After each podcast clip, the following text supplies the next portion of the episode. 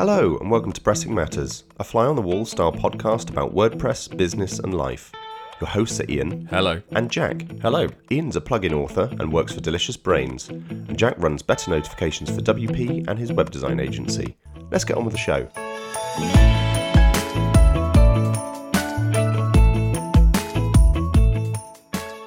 Hello, and welcome to this week's episode of Pressing Matters. Jack, how's things with you? Yeah, good, thanks. Yeah, all good. Uh, what have I done this week? What have I done? Launched about three sites on Monday. That was stressful. And Wow. the rest of the week has just been kind of site maintenance for a whole bunch of sites, actually. So, um, so yeah, it's been a pretty standard sort of a week, really. Um, yeah, how about yourself? Yeah, not too bad. I'm finding it hard to get work done in the last sort of week or so. It's been my son's birthday, I had my birthday yesterday, and my daughter's been a bit poorly, so it's just like tried to hard to get into proper routines of work at the moment, and I'm sure it's just going to get worse with the run up to Christmas.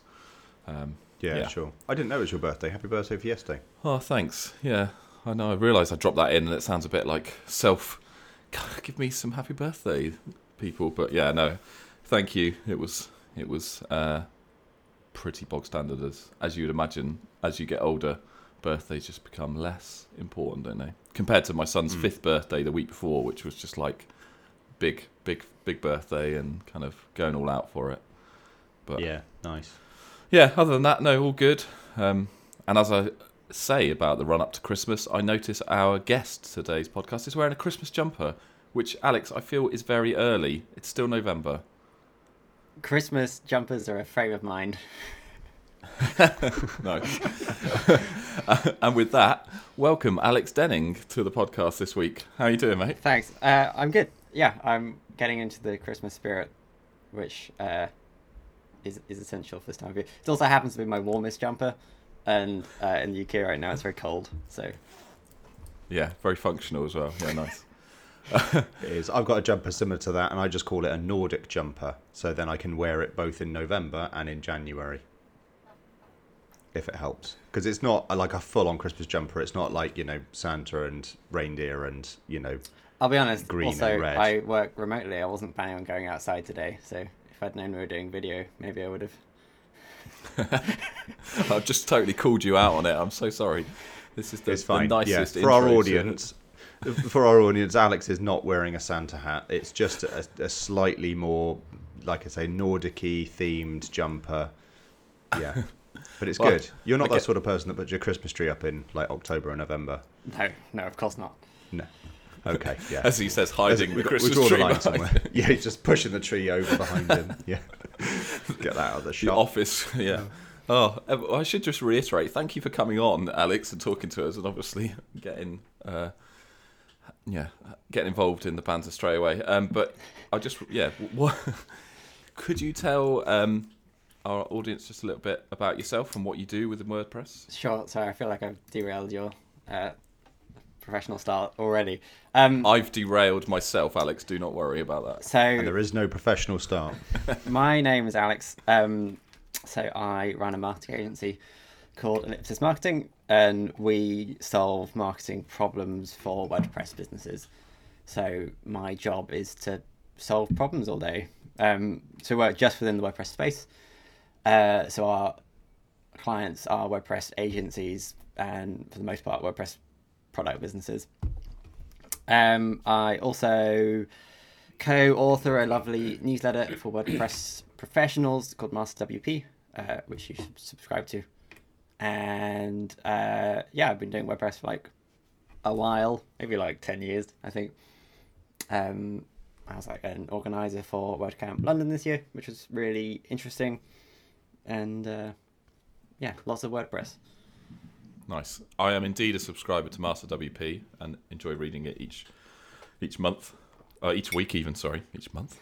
That's that's our um, timescales. I think on Master WP, I think it's replaced post status for me as a go-to sort of um, way of getting a bit of WordPress info and, and weekly knowledge in my inbox, which is good because I was a bit sad when that you know became very very sparse. So Master WP is definitely worth subscribing to.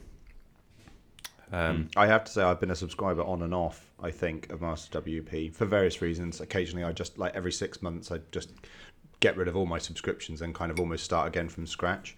And um, I signed up again this morning because I wasn't already in in, in a, ahead of this podcast. And had a look through, and I love the um, the combination of kind of designy things and development things and kind of everything in between really that that comes with it. Where some of the other uh, like newsletters you get, like uh, WP Mail, I think it is.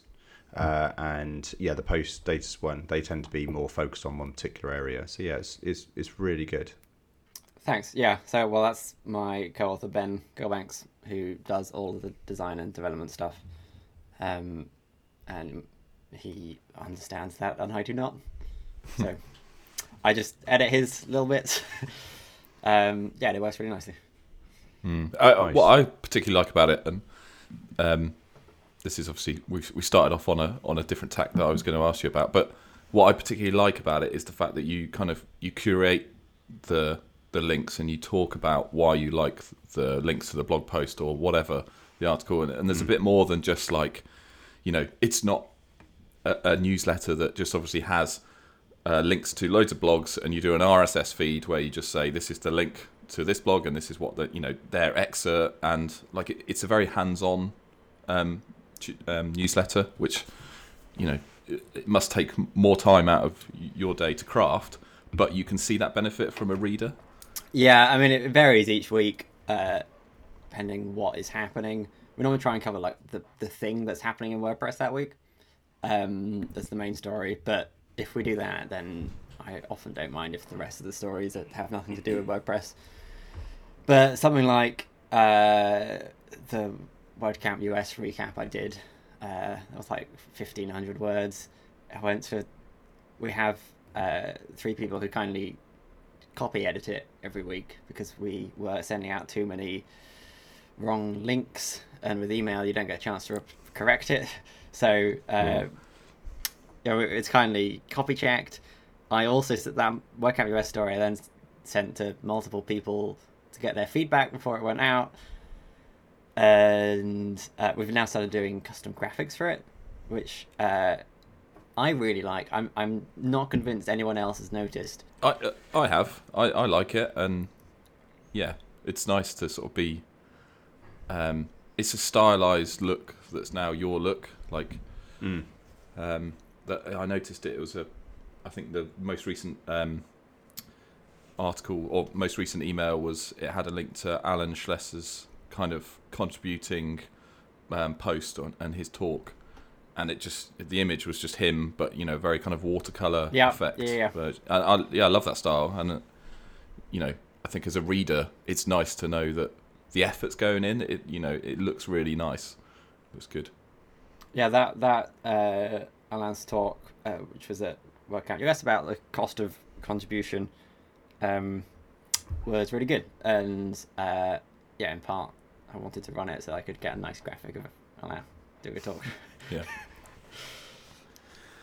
um. Yeah, we kind of gone gone sidetracked, but I guess so. you- As you say, you're running a marketing agency for WordPress businesses, but where did you? How did you get there from starting to use WordPress?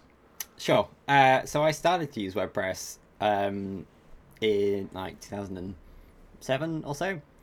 Um, so I was at high school and uh, I made a blog, uh, and it was early enough that like blogs were still exciting.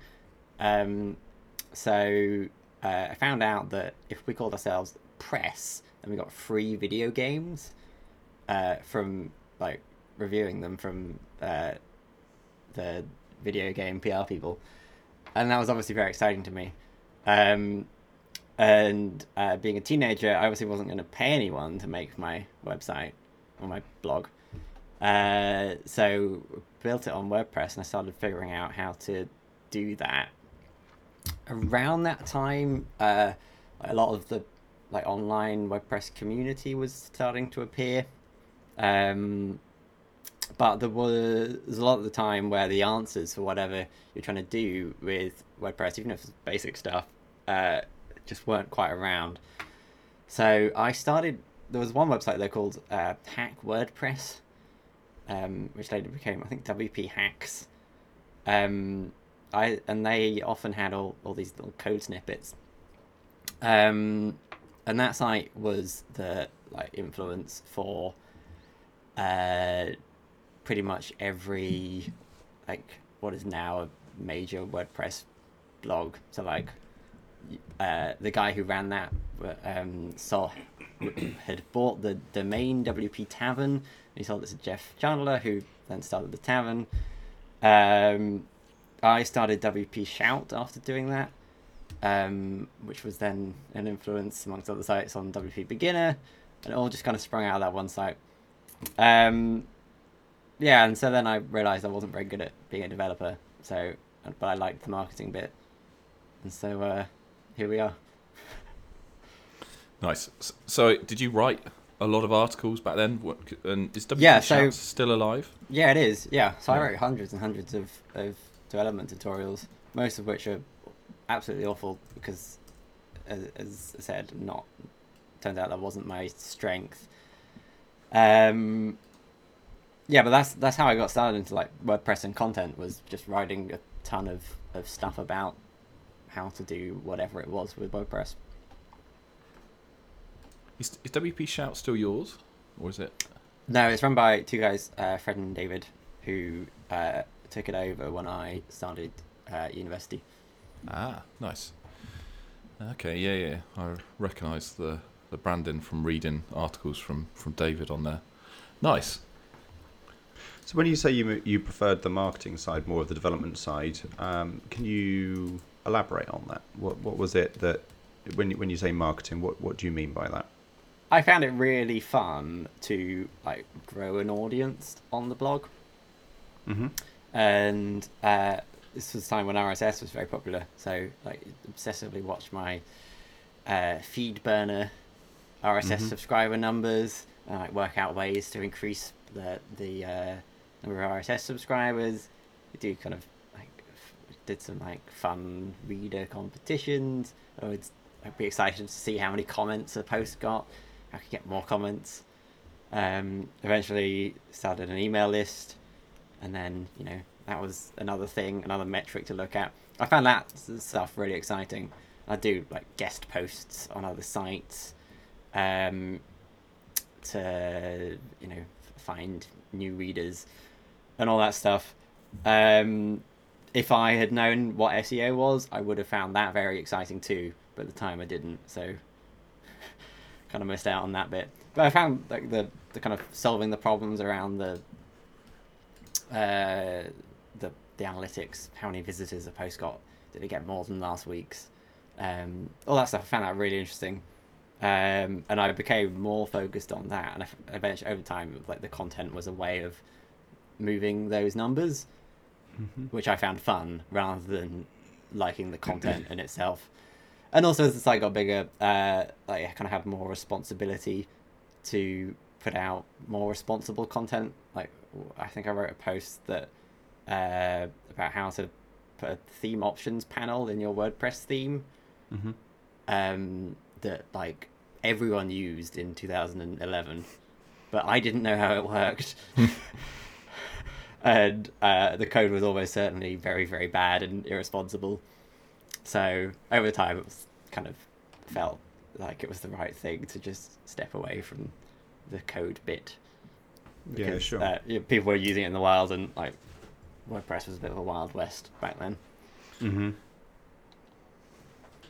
Yeah, no, sure. I, I'm, did you? So you say you found that part more fun? Did you find that that kind of put you off from the day-to-day running of the site because you were more interested in kind of the after effect of something that you were doing on the site, like writing a post or something? And or did you find that you you still liked the whole process because you could kind of track it from beginning to end? Yeah, I like the whole process. So like, the day-to-day running of the site was everything. So like writing a new post would be part of that. Mhm. Um, and yeah, you know, I used to spend like an hour or two a day responding to comments, and like those were a big deal back then. Mhm. Um, yeah, it was it was just pretty interesting. Okay, great. And was there anything you say? I know this is obviously you know a long time ago, and things may be different now. But was there anything you that you did in particular on that site that made a really big impact? I mean, you can draw a straight line from like my job now to running that site. Sure. So uh, that's obviously positive. Um, that's where I got my first bits of freelance work from. Um, I like tried to to do various projects off the back of it, which uh, were interesting experiences. Like we I launched a theme shop the same day the Genesis theme launched, which was quite funny. Okay. Um, so uh, that one didn't quite work out, but uh, that was that was the same day, which was fun. Um, you know, you got to do all experience running like a digital business essentially. Um, and yeah, and then like the the bits of freelance work, first doing bits of writing, and then like doing bits of marketing, turned into uh, what is now my job. Yeah. Sure. And you were saying earlier about that you it's all kind of WordPress businesses that you focus on, um, WordPress plugins, and uh, presumably other other kinds of people working with WordPress. Um, is there a particular reason for it just being WordPress? Is that just because of your background, or is it just that that's an area you feel you can help? I'm just I'm curious. Uh, it's both. So, uh, like, it's a, it's a, like, it's a market that I have access to, having been in the WordPress space for for a long time, um, and also it's an area where we can have a very high impact. Mm-hmm. So, I think the two have to, like, you have to have both of those. How, how long have you been running Get uh, the Ellipsis, the marketing agency? Um, the business uh, is nearly two years old now. Okay. Um, but that came off the back of freelancing full time for another two, three years before that. How have you seen sort of like you know, I guess how busy you are because as you mentioned before, WordPress has always been a bit of a wild west in, many ways. Uh, uh, you know, over its over its time, and I think especially when it comes to like WordPress plugin shops and developers, marketing's always been a bit of a second thought. So it's like, ha- have you seen people now just suddenly get more interested in that, and therefore your work's gone up? Has it been hard to find clients? So there's a couple of strands there. Uh, the, the easy one is like if your I would say to clients like if your marketing agency had a problem finding clients, then uh, you shouldn't trust them. And that's Yeah. my that's my excuse for, for why we can't do the work tomorrow. um, but the so like from WordPress moving from like I, th- I think what you're kind of describing is like professionalization of uh, the WordPress industry. Um, yeah, it's true that like in 2010, my theme shop aside, you just had to be there to be successful. Um, and you could make a thing that solved a problem, and you would probably be the only person doing that.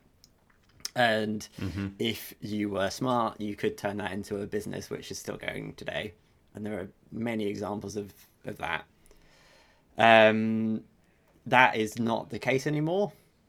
Like you don't just being there uh, isn't gonna isn't gonna work. So for those that kind of like legacy approach of build the thing, hope for the best, used to be okay. Now it is not okay. Um, and I think that is good. It's uh, WordPress is is like a big responsibility now. There's like a third of the internet uses it, and um, it's probably for the best that is that like the functionality that a third of the internet relies on isn't maintained by like two people. Mm. I think it's it's good for everyone that there is more competition because it forces everyone to get better, and there are like some good instances of of where that's happened and just healthy competition. Like hosting is a good example where WordPress hosting is changing so quickly, and it's because there's so much competition, and it forces everyone to get better fast, and that's what we see in. I can't and also don't want to name an example where that's not the case, but like that competition drives uh, exciting things which are good for consumers and good for like the health of the internet. Also, as those businesses are able to hire more people and so on, um, they're able to do more stuff faster. Which again, as it uh, so many people are using that stuff, that's just like more responsible to Mm. to not have like one person um, who knows how this thing works. So, for from our point of view, um, yeah, there's a little bit of uh, people needing to focus more on marketing um, in where they haven't been do needing to do that before. That is, there's a little bit of that. Um, I think in general, uh, people recognise that it's an essential part of um, any product business, and it's it's not a thing to balls on later. It's a thing to look at now.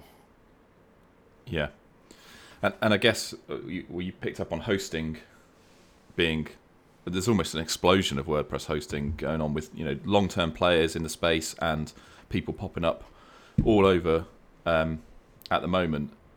And I guess it, it, is there an argument to say that actually marketing and the quality of marketing is can be the only differentiator between them because they're all effectively doing the same thing either on Google Cloud or Amazon Web Services or whatever or their own stuff.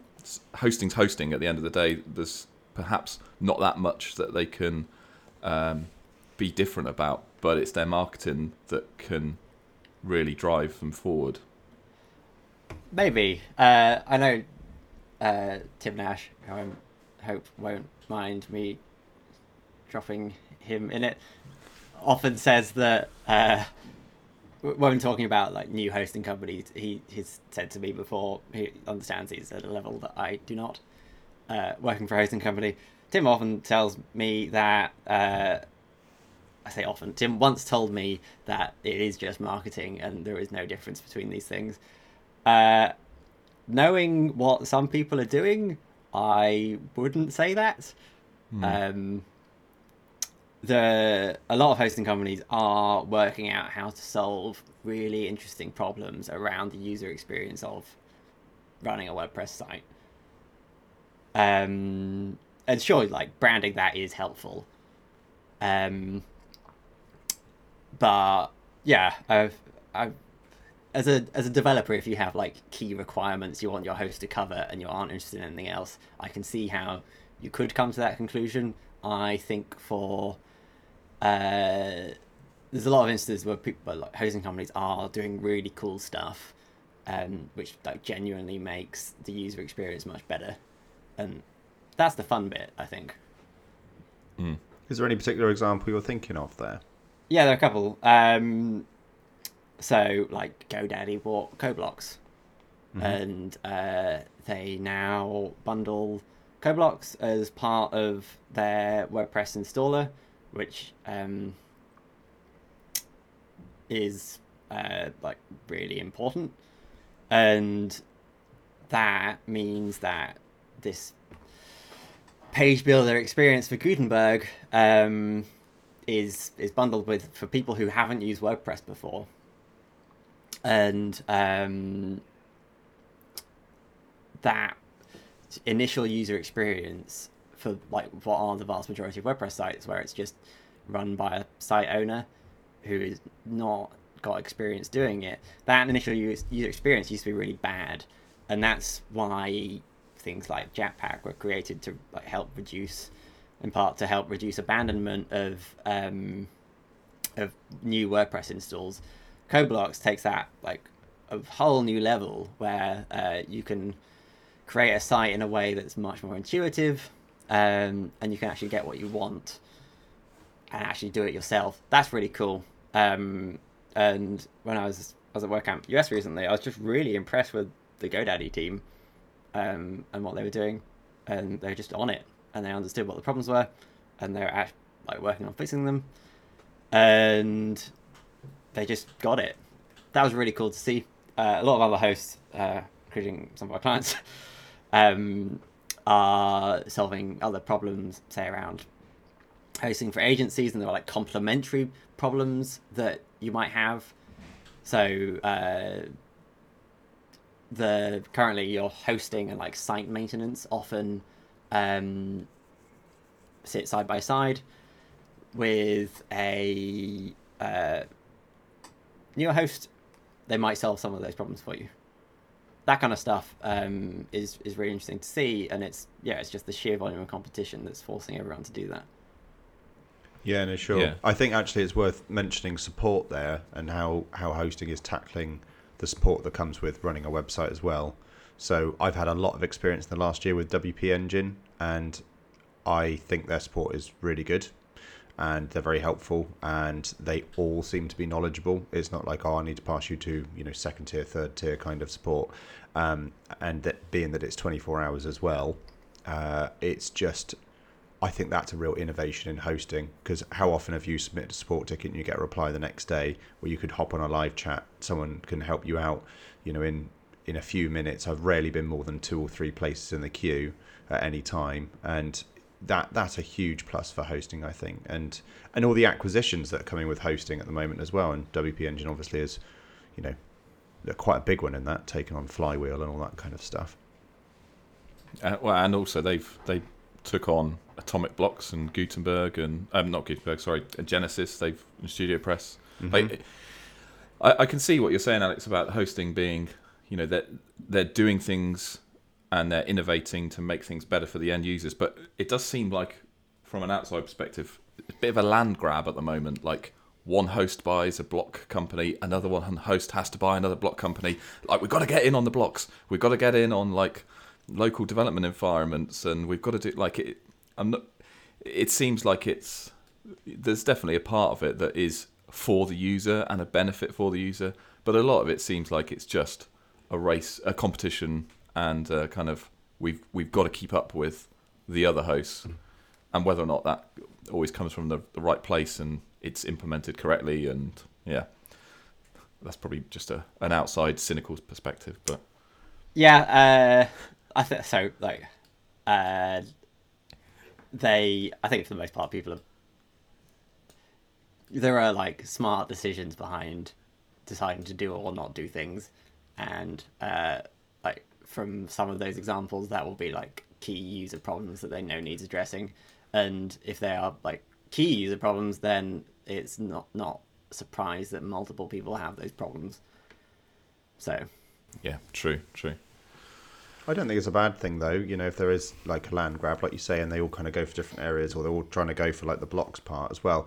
That just means, there's, again, there's more competition, more place to choose from. So you can go in with WP Engine, you go with GoDaddy, and yeah, you might get a similar kind of experience with if either of them in terms of you know what they are offering is, but you still get that choice, and it's usually defined by a price point as well. At some at some stage, when you boil it down, and you're about to sign up. There is a you know, I, I, would have thought the last decision is probably around price. So I wouldn't necessarily say it's a bad thing. I think it just keeps the competition going. Mm. No, no, no, sure. So we've yeah we've gone off on a bit of a tangent about hosting, I guess. Um, but I'm interested, Alex, because you have, well, your marketing company, your clients. How does that break down in terms of agencies, plugin developers, product developers, theme shops, even? Because you, you you know you might know already that Jack and I both run plugins, uh, and you know that's our, our, main focus, sort of outside of our day to day. So I'm just Yeah. curious how how that breaks down. Yeah, sure. Uh, so we do a little bit of work with agencies. Um, the vast majority of our day-to-day stuff is with product businesses. Um, probably like a, ha- a third half of those are focused on WooCommerce, um, and two thirds, a half are um, other WordPress product businesses. Are, are you, uh, uh, you know, product? Other, is that plugins or is it hosting as well as you know?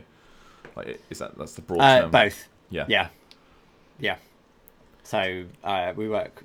So we don't work with competitors, which does limit the number of hosting companies we can work with. Um, so uh, yeah, uh, most of our work is with plugin businesses. How does, does that work? Just your sort of no no compete uh, rule. Does that kind of um, limit you to the plugins as well? Like you're talking about multiple plugin shops that do WooCommerce plugins, for example. Sometimes, yeah. Um, so uh, we will. Uh, I don't know. So there, it can break down differently. So um, this is uh, works as an example um, because we're not uh, currently doing anything with, say, a contact form plugin. Um, the there would be different market segments within that. Hmm. Um, so say you might have like a, a end u- uh, like something that's very focused on an end user as a form plugin, and it does like basic to middle functionality. You might have something that's focused on like implementers and site owners. Uh, you might have something that's focused on developers, and there are definitely uh, form plugins which fit those different market segments. And if uh, one of them wanted to work with us, and then another one did, then um, that wouldn't necessarily be a problem. The the that's, that is something that were seeing more and more going back to like professionalization of WordPress is focusing on market segments within the same functionality in a way that previously would have just lumped them all together as form plugins. Yeah. Um, now it's like hosting for so and so. It's form plugins for this person. Um, so yeah, it's it's not really a problem. There have been times where we've had to tell people we can't work with them, which is sad. Um, but uh, you know, for the most part, WordPress isn't like super competitive. Everyone's very friendly. So often it's uh, oh, I'll speak to so and so, and uh, I talk to them every Friday anyway. So we'll just discuss it then. Yeah, I think actually, from the the point of view of uh, a a plugin developer or somebody who's thinking of building a WordPress product, actually f- focusing in in that in that way on a specific segment is a good thing anyway. Um, let alone, you know, just talking about your sort of non-compete rules, um, because otherwise, if you're trying to uh, market yourself as a plugin that does this to everybody, then that's a lot harder than saying this is just a developer focused tool and blah blah blah. You know, it, it it's actually im- important for your own um, success, I guess. Right. So if you're trying to do a thing for everyone, then uh, like it's not quite doing it for nobody, but uh, it's as it's as difficult. Like we're we're a marketing agency for WordPress businesses. Um, if we were like general digital marketing agency, and I was working with like the bookshop down the road uh, on whatever it was they needed, uh, and a plugin, that would be a very odd mix. Um, but the focus, sure, it limits your uh, like market opportunity or whatever. And there are like more, sure, there are more bookshops than there are uh, WordPress product businesses. I might actually be wrong on that. Maybe there are more WordPress product businesses. It's 2019. But uh, yeah, I don't okay. know. Yeah. Um, bookshop's a bad example, you know. But sure, like if you like say work for like local stores or whatever it is, um, then yeah, you, that is being more specific. Can be a bit scary because it feels like you're missing out on you know all of the non-local stores, um, all of the Shopify apps, whatever it is. Um, but by having that focus, you become much more appealing to your target audience, and you can focus on exactly what they need. Um, and if you've got, uh, say, a plugin that um, is trying to do that, being very clear who you are for and also who you are not for, um, it can be really helpful. So I, I find that quite tricky because um, uh, in the last couple of months I've acquired a plugin that I'm now sort of putting a lot of energy into. But it's in terms of its functionality, it's quite generic because it allows front end logins and front end registration in WordPress, members, community building, profile editing, load of stuff that is actually quite.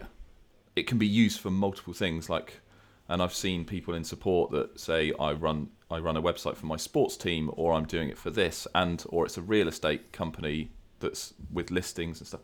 And it's very the functionality allows it to be quite diverse. So I, I'm finding it quite hard to get my head around where to position it, if you know what I mean. Just because the functionality allows it to be used in lots of different ways.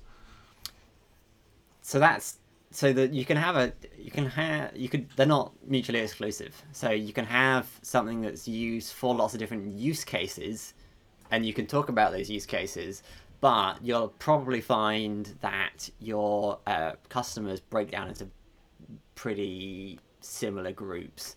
So, like, probably a third to a half will be uh, developers working either in house or at an agency. No, sorry, let me start again. A third will be developers working in house or freelancers. A third will be uh, agency. A third will be site owners. Yeah. And like d- depending on what the specifically what the the plugin does, those numbers shift a bit. Sometimes it's more in house. Sometimes it's way more uh, like freelancers and small agencies. Um, and then like the rest is site owners. And for nearly all uh, WordPress plugins, the mix just moves for those.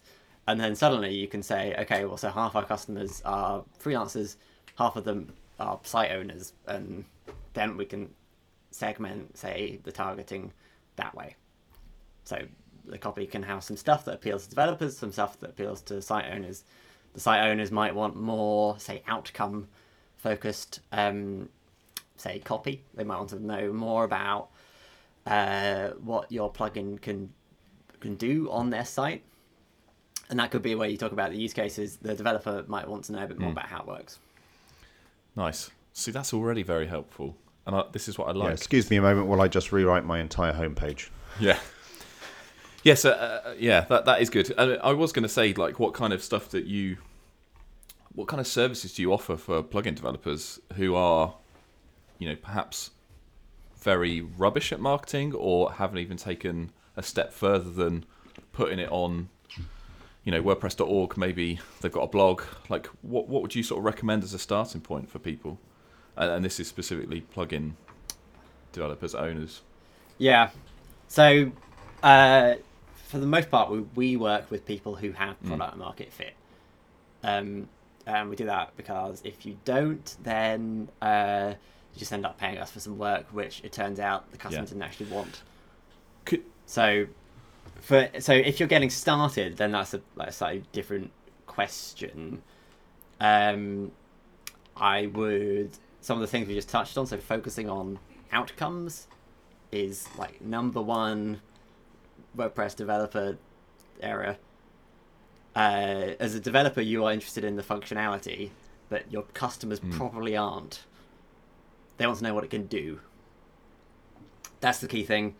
Um, try a couple of marketing channels. So I like to have this like we have this channel philosophy of marketing. So everything you could do is a separate channel, and you want as few channels as possible. So say like freemium could be a channel, or uh, SEO content marketing could be a channel, or Google Ads, whatever it is. Those are all separate channels, and you want to have as few of them as possible. You try you do that by trying out um, different channels at the start, and then seeing which ones work, and then just doing the ones that work. So that means that you're incredibly focused and when someone's like would you like to sponsor my podcast you can say yes or no because i know that this fits um, with my channel and i therefore know how to spend my time but also how to filter opportunities because if you as a developer starting a thing uh, if marketing's not exciting for you there are just endless things you could be doing and it's often quite hard to know how to prioritize that. So uh, staying focused is very important. Um, the on just specifically with regards to WordPress.org, um, optimizing for uh, good copy that converts people on WordPress.org uh, is important. So treating it from that point of view of I'm trying to get a conversion, which is an install and then using the plugin, um, will mean you write different copy to just this is a thing that I made. Here you go. Uh, and then once you start looking at it from that point of view, then you might realize, say, that in order to convert someone to paid later on, they need to actually be using the plugin. So that's a whole separate thing to optimize for. So, like, do you have onboarding? Do you just dump someone in the WP admin and hope for the best? You start looking at all of those different things, um, and just trying to focus on a couple of them is definitely a good idea at start. Okay, nice. So, what you've just said is for people who are starting out, really, as opposed to coming to you for more of a kind of uh, an established marketing um, process or or stuff around where they need your help. Is that right? Yeah, Yeah. yeah, it's definitely for early stage products. And and earlier you just you mentioned product market fit, and like I, I hear that term a lot, and I think I know what it means, but like what? Yeah. How do you define that? Or what is it? Um, it's just when you've when you've found, made sure that your offering is what people want. And and how how Um, do you Yeah, how do you actually validate that? People offer uh, because it you tend it tends to become to come side by side with getting more traction. So, uh, increase in installs, say, uh, increase in people telling you they like the product, increase in like pre-sales queries matching what you're doing. That's a big one. If people are telling you I need this and it's what you have, then that's ideal. Um, and then that pre-sale interaction saying, oh, if if or wherever it that wherever that occurs, saying the the product does this, and someone goes, oh great, I want that. Also a good sign, and you see all of those indicators start to tick at once, and that's when you know you are close or have it. Yeah. Okay, that is helpful. And I guess it is. It's hard when you're, say, for example, you you haven't actually built the plugin or the product yet, but you're thinking, like, I think this would be a good product. Like, you, you want to establish, I guess, some form of product market fit early on before you even build it, because if you go ahead and, Yeah, and dump hundreds of dev hours into something that actually nobody wants, but you think they did, is a complete waste of time. Yeah, you could do that with a. You could do that by trying to talk to your target audience and doing some sort of survey. It's the classic one, and perhaps you like keep those people updated on what you're doing, um, whilst you're building it, and then they might be interested in buying. Um, and that will also let you prioritize what to build first if you've talked to people. Um, it's not. It's obviously not quite as simple as that. That can often lead. That can also lead you down the wrong path if you talk to the wrong people, um, or they give you the wrong information or whatever. So it's not. It's not simple. Mm. It's hard. Um, but yeah, talking to people is like the key thing at all, at, the, at all points. Because then you can find out what they need, and then you can build that. Nice. I'm sort of of the mantra that people don't necessarily know what they want until it's in front of them or they can see it. Um, for example, like some of the add-ons that I've created for my plugin, the the best-selling ones are the ones that nobody's asked for, and some of the one, but I know that they it would be useful. Um, because someone may have asked, well, no, that's not quite right. It's, it's not that they haven't asked for it; it's that they've asked it for what I've prov- provided them with, but in a different way than kind of what they expect. And some of the ones that people have asked for and asked for it multiple times, so I think, okay, there's an opportunity there because multiple people have asked for it, has been some of my poorest sellers. So often I think, okay, I- I'll sort of have a bunch of ideas, I'll let them stew over time, and then the one that sort of keeps coming up in my mind is the one that I'll kind of develop next. And if people ask for it along the way, then that's kind of a good sign as well. But often I, I, I just find that if, if they don't, if they can't see it, if they don't know what it could be, then often what they're looking for is something that's just a bit of a mess. I can't remember the um, kind of the design or marketing term for it, but you know, it's it's this kind of amalgamation of sort of things. It's this monster kind of plugin or monster add-on, which has got a bit of this because this person wanted it, and a bit of this because that person wanted it. So I suppose there is benefit in having that community involvement or building a community, especially around a new product but i think ultimately at the end of the day if you're the one developing it you you lead it you you you do what you want to do with it and and I, i've never had any problem personally saying to people look well you know i'm i'm the developer here. This is kind of what i want to do with it as well. You know this is there, there are use cases that i find i just try and make sure that they work for you as as well and i try and make sure that they'll work for for the users. But um yeah Yeah, and that's where like the the this is hard bit comes in because uh, there are always multiple ways forward. And I guess like from from our point of view as an agency, I often tell clients what they're having, and they tell me what they want, and I tell them they can't have it. Okay. Yeah, somebody needs to make the strong Because, decision like- at the end of yeah.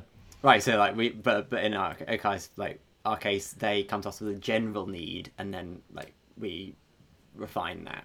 Say, or they think they want one thing, but we can see the problem is actually something mm-hmm. else. And yeah, that's like where some of the skill in doing this i- is, um, and you, you got to think about like the business need. Perhaps someone says they want it, but they're not going to pay for it, or whatever it is. Yeah, I suppose it's it's uh, a bit of a nightmare when you get clients that are kind of a bit too prescriptive. It's like, well, they're coming to you for your expertise on and what you can provide, not to tell you this is what we need, because it, might not be what they need. They're not experts in it. You are, so they have to kind of. Well, the idea is that they listen to you and hopefully take on what you're saying and say, oh, I, I see what you think you need, but actually, what you need to do is this. in our case, if, if a client's coming to us, it's because they recognise they have a weakness in marketing, or we could add more strength to their marketing. Maybe it's not weak. Um, so, like, uh, I don't have a problem telling people what they actually want. Um, and, uh, you know, I just wouldn't like to do something that wasn't helpful. That would be bad for everyone. Yeah. So, okay. So someone comes to you with product market fit, and they, as they say, they, as you say, they recognise they either have, they, they need strengthening their marketing. What sort of stuff do you do for them to, um, to strengthen them? Sure. Uh, so our first thing is to work out. For most clients, we start with something we call a audit and strategy, marketing audit and strategy. Um, and this works, lays out everything that they're currently doing, um, and looks for opportunities. So we look at a number of things. We start by looking at their pricing. Um, often there are opportunities to improve the pricing to very quickly uh, increase the revenue and profit. Pricing is a marketing thing as well, so I, I feel it's definitely within our remit to tell people to change your pricing, put your prices up, change how your packages are done, do a bundle, don't do a bundle, whatever it is. Um, pricing is like one of the most powerful ways of uh, improving your marketing because it's very easy to change, quite easy to test, and the impact can be huge. So we look at pricing, we look at the overall marketplace and opportunities and threats that are available. So look at the competition, what that looks like, what the competition might look like. Um, we then give them recommendations for their copy and conversion rate. So, like, does your WordPress.org copy just tell me what it does? If so, please don't do that. Here are some th- here are some ways to optimize it. um, we then go into this channel-based marketing strategy. So, like, what are you currently doing? How is it working? How can you maximize those channels? What are some new channels that you might want to look at? Um, and then, what are some things you shouldn't do? And that gives a really clear roadmap. Um, and then the clients will either go away and say implement their copy, or we'll do it for them. Um, and then they'll look at their marketing channels and um, if it is content based then we may be able to help them with that um, if, if it's not then we'll give them the answers on what to do um, yeah and it's all just focused on uh, making what they're doing more effective Nice. Um, you talk a lot about copy and, and content and content marketing, I guess. It, it, how much do you go into the SEO side of things? Obviously, content marketing is an SEO strategy in itself, but um, Yeah, I, I, we're kind of an SEO agency um, who happens to do other things. Um, the vast majority of our work and expertise is in SEO. So, um, our content marketing that we do, uh, we do content very differently to pretty much everyone else because we are laser focused on SEO and the outcomes that that creates. So it's not just write about my form plugin. It's okay. What are the twenty keywords we're going to target over the next four months? uh, how we're going to create content which ranks in the top five for them. What content do we need to create? How do we convert that into sales? And then how do we track and improve that over time? So we actually track uh, individual sales that individual bits of content makes using uh, campaign tracking in Google Analytics. If you have e-commerce tracking, you can put UTM codes on your calls to action in your blog post. That'll probably track about half of the clicks that end up resulting in sales. Um, and then that lets you see very easily which posts are working, which ones aren't, um, what else can you work on, and all that stuff. So SEO is like the key part of that that makes that work. Um, we've just ended up bolting on bits of bits around that to add more value um, and to make that even better. So That's at the Yeah, core of the SEO do, thing yeah. is huge. So do you, do you go as far as kind of yeah, the keyword research? Uh, if if the yeah yeah, yeah, yeah, yeah, Yeah. yeah. That's the very first thing we'll do. Um, and we will look at all of the factors around that. So uh, you've got to match up. You, you know, you want a good search volume per month, and you might look at where that is. Which, um, if you have more sales in the US, say you might focus on uh, US volume. If you have more international sales, you might focus on Europe or global plus US. Well, no, Europe plus US or global. Um, you then got to match the search intent to uh, the keyword you're looking for. So, if I'm searching WordPress contact form, probably the top, uh, probably let's say like eight of the top ten results on the first page will be uh, best contact form articles, and then perhaps the other two are, I'll say perhaps say one for sake of argument is a is a product page, so it might be say gravityforms.com, um, and one might be a article about how to set up your contact form. So if I then go and create a, an article about how to create how to set up a contact form, I'm actually competing for one spot on the first page. If I then go and create a best contact form plugin post, which may be quite a hard sell for the client to start with, if they have the best contact form and they don't want to mention other contact forms. But if we can explain to them that actually, if we write this kind of article, we- we've got we're competing for eight out of ten of the posts on the first page, whereas uh, if we do what may sound like a better idea before we look at the search intent, we're actually competing for one, and it's number seven, so it's going to get ten percent of the clicks of uh, something that's ranked one or two. Then that starts to make a lot more sense. So you look at all of that. Um, I don't know if you want the, the full answer. I can go on for, Go for many it. minutes. yeah no that's good. Um, I'm just writing a blog post at the moment. uh, Carry Sure. on. So then we look at. So then we uh, look at the topics. So what are people searching for? You want to create content um, which answers all of the questions that someone might have. So Google will reward content which where uh, you where someone searches the term and then they click onto your site and then they don't come back. If uh, someone is bouncing from that um, post back to the search results in Google's mind, the person has not found the answer they were looking for. Therefore, your content shouldn't be ranked as high. So, by creating the most comprehensive post that answers all the questions, it doesn't have to be the longest as long as it answers the things people are looking for. Um, then you can make sure that your post ranks better, even if you're competing against high authority sites. So you can do that by a mix of intuition, um, a bit of like user research. What are the use cases? What what do you think people might be looking for? And then just looking through everything that the uh, posts which are ranking contain, and then just making sure you cover all of those as well. Um, that's really powerful. You then obviously go away and write it, but by the time you got to the writing stage, you've got three pages of detail about the SEO research which means that uh, so we we work with external writers um, to do the actual writing bit because it keeps costs down but we tell them exactly what they should be writing and what we need from an seo point of view. You then publish that. You then want to do some extra promotion to give it a boost so that google sees that this is a good thing. I should rank this highly. And then you're going to plug in your keyword research um, and track the uh, result of that page over time. Normally takes like two to four months for a post to get to as high as it's going to go. At which point you can see how high that is, what the results are, um, and if you need to do any further optimization.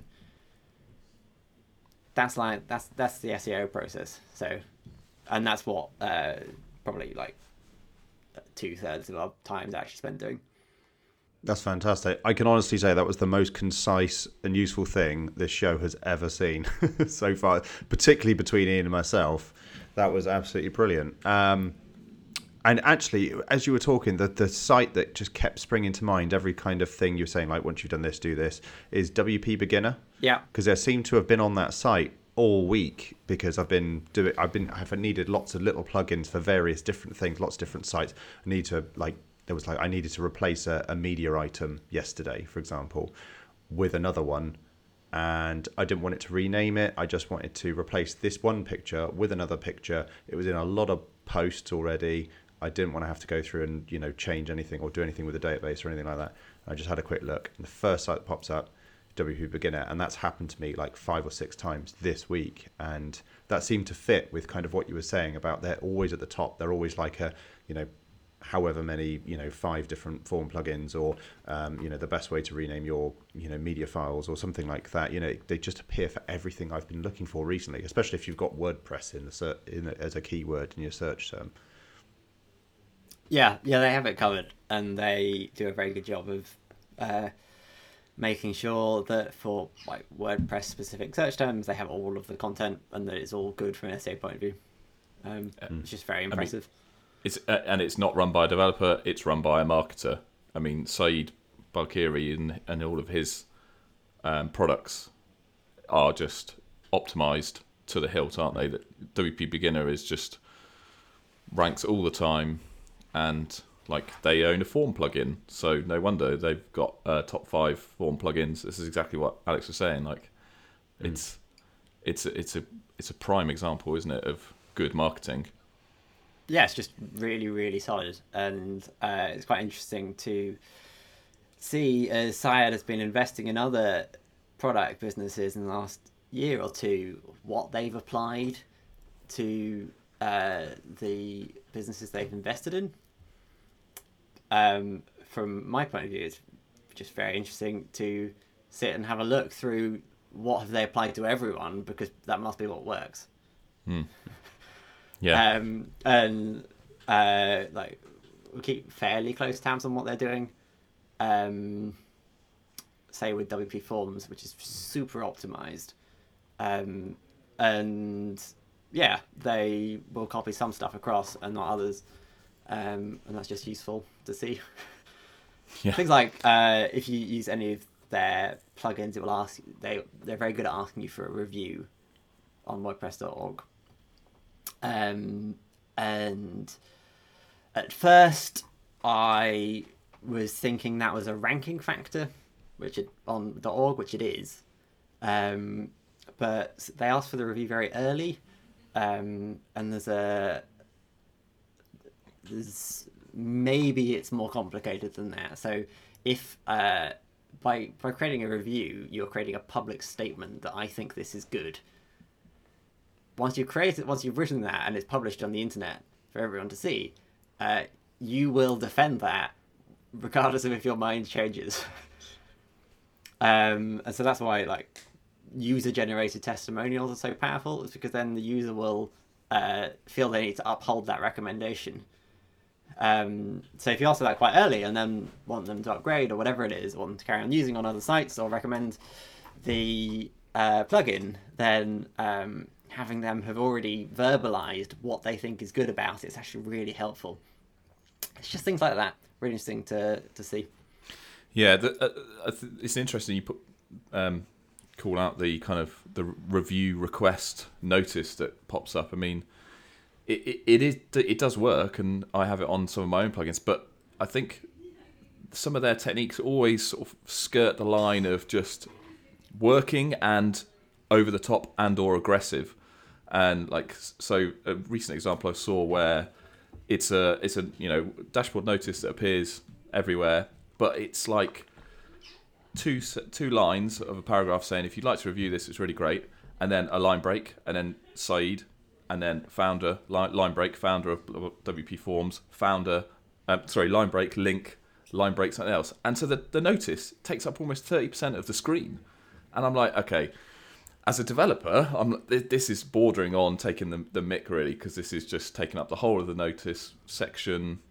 It, it's aggressive, it's over the top. But then the, the sort of the small side of me that's like, oh, marketing, blah, blah, blah. Maybe that works. Maybe that is like the way to do it. But then if everyone does that, users are never going to see their actual dashboard content. So it's I think what you've Right, so highlighted I- there, I- though, is an ongoing issue with WP notices as well.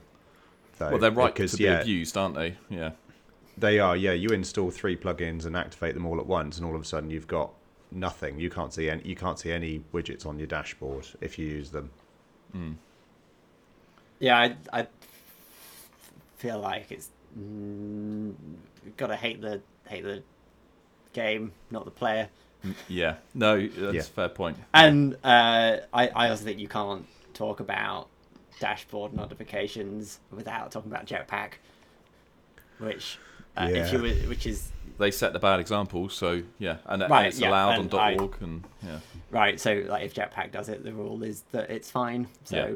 that's what happens, and uh, everyone must know that. So yeah. Do you? Um, you, you said you work with join them. Quite a lot. Sorry, sorry, Ian. We got, there No, was a slight lag in there. It was a bit jumpy. Um, yeah, uh, Alex, you said you work with WooCommerce quite a lot. Do you find that WooCommerce do that as well with the uh, kind of? So our so our clients sell WooCommerce extensions. Okay. We don't work with WooCommerce itself. Mhm. Um, WooCommerce extensions is a uh, very fun like market segment. Okay. Um, so uh, I saw Joost, Joost the man off of Yoast, uh, published a thing I think last night about um, the W3 text CMS usage hmm um, market share thing um, that everyone likes because it says WordPress is the biggest. But he was breaking that down and saw that uh, WooCommerce is actually, if you count it separately, is actually the second most popular CMS. Mm. I think I saw Um, that as well. Oh wow, that's Yeah, and I think it was at I think it was six percent market share for Mm. just WooCommerce, which is very interesting, and that's growing very quickly. And uh, yeah, if you've got a store, your propensity to spend money to solve problems that make you more money, where the where the those lines are very clearly connected in a way that uh, like that's probably true for most plugins. Um, but in a store, that's much easier to see. Um, people are happier to spend money, I think, for WooCommerce extensions, and yeah, there's a lot of like smart people working in the space who are really good to work with, and uh, I like it a lot. yeah. I mean, we spoke to James Kemp um, from Iconic last, but one episode, uh, and you know, obviously selling WordPress, uh, WooCommerce extensions and doing really well from it, and yeah, it, it, it is a marketplace, and uh, you know, there's probably maybe three, four, five companies selling them, and I feel like that that are well known, perhaps enough, and I feel like there's still quite a bit of that market available, and it's an exploding ecosystem around WooCommerce as it gets popular. So, yeah, It is. There's there's a, there's been a lot of people like entering that market in the last couple of years, and it has got a lot more competitive. So, uh, I guess there are there are a handful of um, uh, businesses with like multiple solutions. Like Yith is the biggest one. They have like thirty plus WooCommerce extensions, which is a lot. yeah, Um, and uh, you know there are a couple of examples like that, like Prospress, who got acquired by Automattic. But there's a so there's a handful of like multi-solution stores, but there's a lot, a lot of really fast-moving um, businesses that are focused on just one or two bits of functionality. Um, and that is where the growth has been, and that's where like the really intense competition is right yeah, now. yeah. Because you've got the, as you say, the Yith and the SkyVerges and the people who own like ten to thirty extensions and selling those. But there's people like um, Metorik, which is the uh, a WooCommerce analytics platform based around WooCommerce. It's just focused on better analytics for WooCommerce and things like the abandoned carts or better checkout solutions. That, are, yeah, I think it's it's definitely a place that that you can still make money. And um, as a plugin developer, you know, I think, oh, maybe maybe that's you know that's a place where there's ready-made ideas for products. Which yeah, Yeah, it is. Um, it has got a lot more competitive recently. Um, but there are still a lot of bits of functionality that are missing yeah, that people want. agreed. Yeah, so I've got kind of one question, and it's sort of slightly more going back towards like kind of your work on Ellipsis and kind of your agency work. You mentioned you were being a freelancer for sort of two, three years before that, and then you moved to being an agency. And I see from your site, you're three people. Is that right? Yeah, yeah, we're just about to hire number four, which is really fun. Great. So I, my question really was, why move from working by yourself to uh, having uh, a, an agency, uh, a small agency?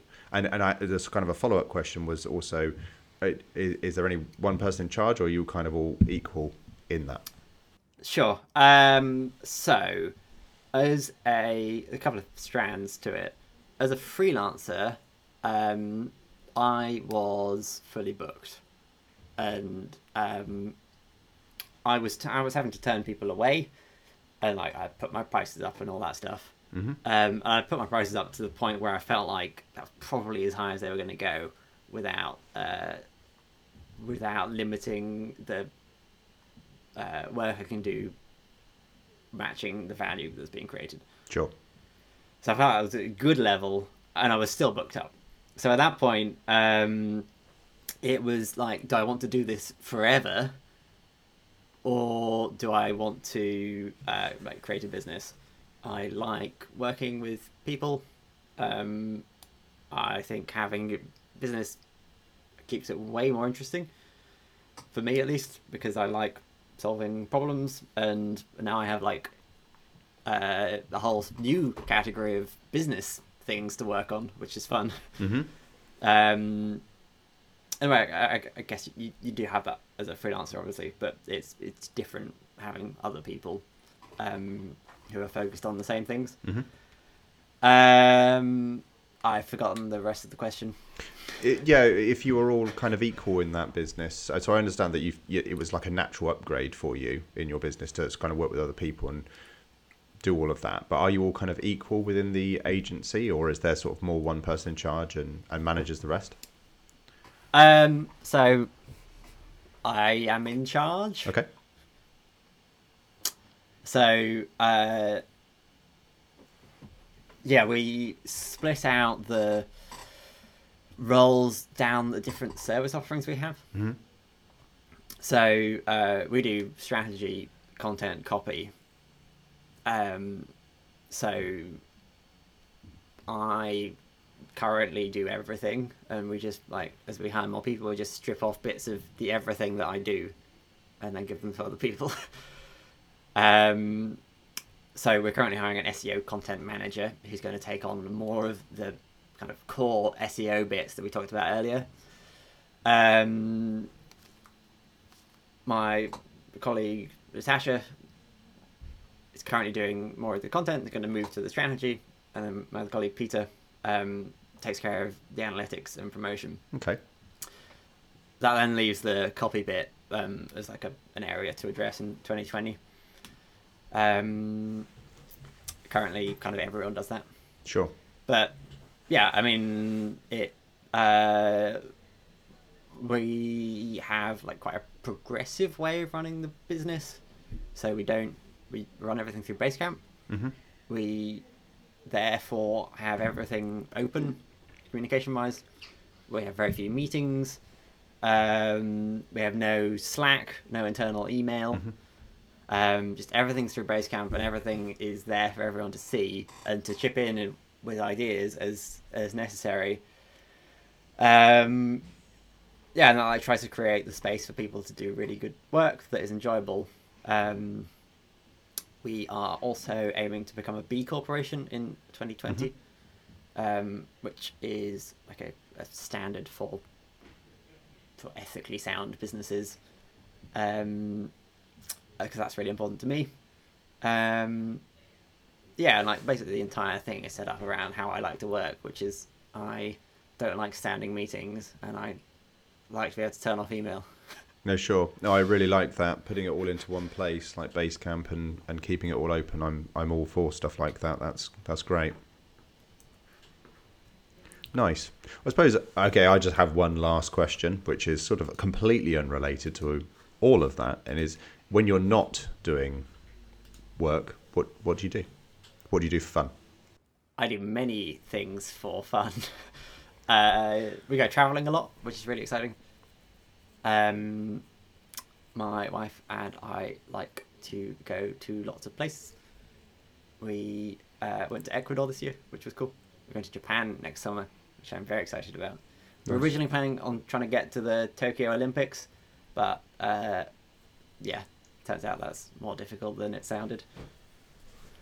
Um, I do a lot of running. I did the Oxford Half Marathon recently. I live in Oxford.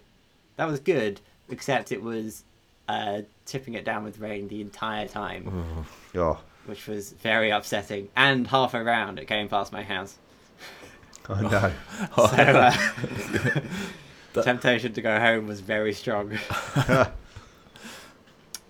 yeah, uh, as we you commented on my studio headphones earlier, uh, I'm a fairly keen musician. I haven't uh, used any of my uh, studio gear for a while, but What do you try play? and keep that up. I play lots of things. Uh, the so my wife and I met at university, uh, where we were in the brass band together Nice. because we are cool. Um, Bandcamp. yeah, um, yeah. So I, uh, I, I did play the trumpet, but as we all know, uh, no trumpets in a brass band. Only cornets, which is the same but uh, slightly shorter. hmm So um, never uh, give a cornet player a trumpet because it's a different size, and then they hit themselves in the teeth. Right. Because yeah, just a little pro tip. Life advice. Uh, yeah, so I played that. Like I, I then also I then turned out I wasn't very good at playing the cornet, so I moved to the tenor horn, which was cool. Um, I aspire to play the drums. I'm very bad at it, and I play guitar and piano as well. Nice. Good Yeah. stuff. That's great. No, I, it's, cu- I, it's it's something I thought of kind of on the spot, and I thought, you know what, Ian, we should ask more people, more guests. What do you do outside of work? I don't know why we haven't Yeah. already. We, so, we never yeah. dive into the personal side, do we? We're all just business, business, business. Yeah. yeah. How, Alex, how how much time would you say you spend on like the musical stuff outside of outside of work? Because obviously travel's a bit more, you know, more time focused. But do you do you practice every day? Do you? How would you do it? Yeah, so I actually started having piano lessons last year. Um, so I have those once a week, and in I tell my teacher that I practice every day. uh, which I have the very best of intentions of doing. Yeah, Nice. Nice. Are we? a lot of our friends are musicians. Like this evening, I'm taking photos for a friend's concert, and uh, th- our- so a lot of friends are actually professional musicians. So I just do what I can to keep up. Nice. Nice. Great. I think we're gonna have to, have to start editing this out into a separate podcast about like Yeah. WordPress fo- WordPress folks at home and Yeah. other such things. Nice. Oh, well, it's been really good talking to you, Alex, and actually very valuable from you know the discussions we've had about kind of the approaches to marketing and even the you know the things you reeled off for beginners or, or starting out in the plugin space and what to focus on. That's been really helpful, and I, I think you might have convinced Jack that content marketing is the way forward uh, when it comes to a I have quite the list next Yeah. to me, just here. Yeah, Nice. we, I mean, we did talk about that with James Kemp about what he uses his blog for, and it was kind of a bit more, you know, an eye opener of actually you're blogging to rank that then can convert rather than blogging about your product or like, Yeah, yeah, we actually worked with James on that. yeah, Nice. nice. So It comes full I hope his circle. answers match Yeah. mine. I'm gonna have to go back edit that podcast and just like, James, this isn't any of your idea. This is why are we giving you any credit for this? Um, but no, Um, yeah, so no, oh, thanks again for coming on. And I guess just to finish up, where can people find you online? Yeah, well, thanks for having me. I hope it was useful amongst uh, my awful tan habit of tangents. Uh, You're on the right show for that, my friend. I, I, I am on uh, a website called Twitter, Oh, uh, where my my name, which is Alex Denning, uh, is is my username. Uh, that is good. I also run a newsletter for WordPress professionals that is on a weekly basis, and it is excellent. Uh, called MasterWP, which is at masterwp.co. Um, and if if we should do your marketing for you, uh, the website is getellipsis.com. G T E L L I P S I S dot Yeah, we'll- com. we'll Get put it in the show notes. Turns out ellipsis is like surprisingly hard to spell, so uh, always good to clarify that. Sure. Yeah, um, yeah, and like I'm I'm very tweetable, so tweet me if you want to say hi. Brilliant. Are you going to be at any um, WordCamps in the UK this year? Oh, uh, next year even. Uh, so I was an organizer for London this year, um, and I told Dan, maybe the lead organizer, that I would do it again if he asked me, but please don't ask me. Nice. um, Dan wants to move work. WordCamp London is normally in March, which would be my first one in 2020. Dan wants to move the venue to a bigger one. Um, probably don't repeat this too much because I don't think this is confirmed or official. Don't worry, this isn't. Uh, and that may be later in the year.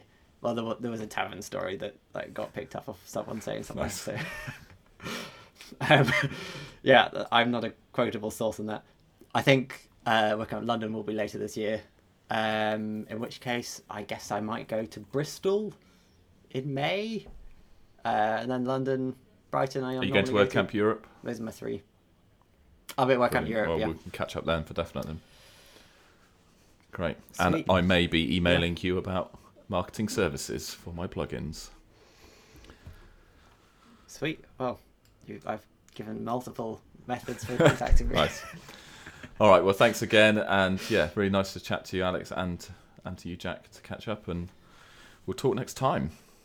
Yeah, thanks, Alex. Sweet. Thanks, Thanks so much. See you next time.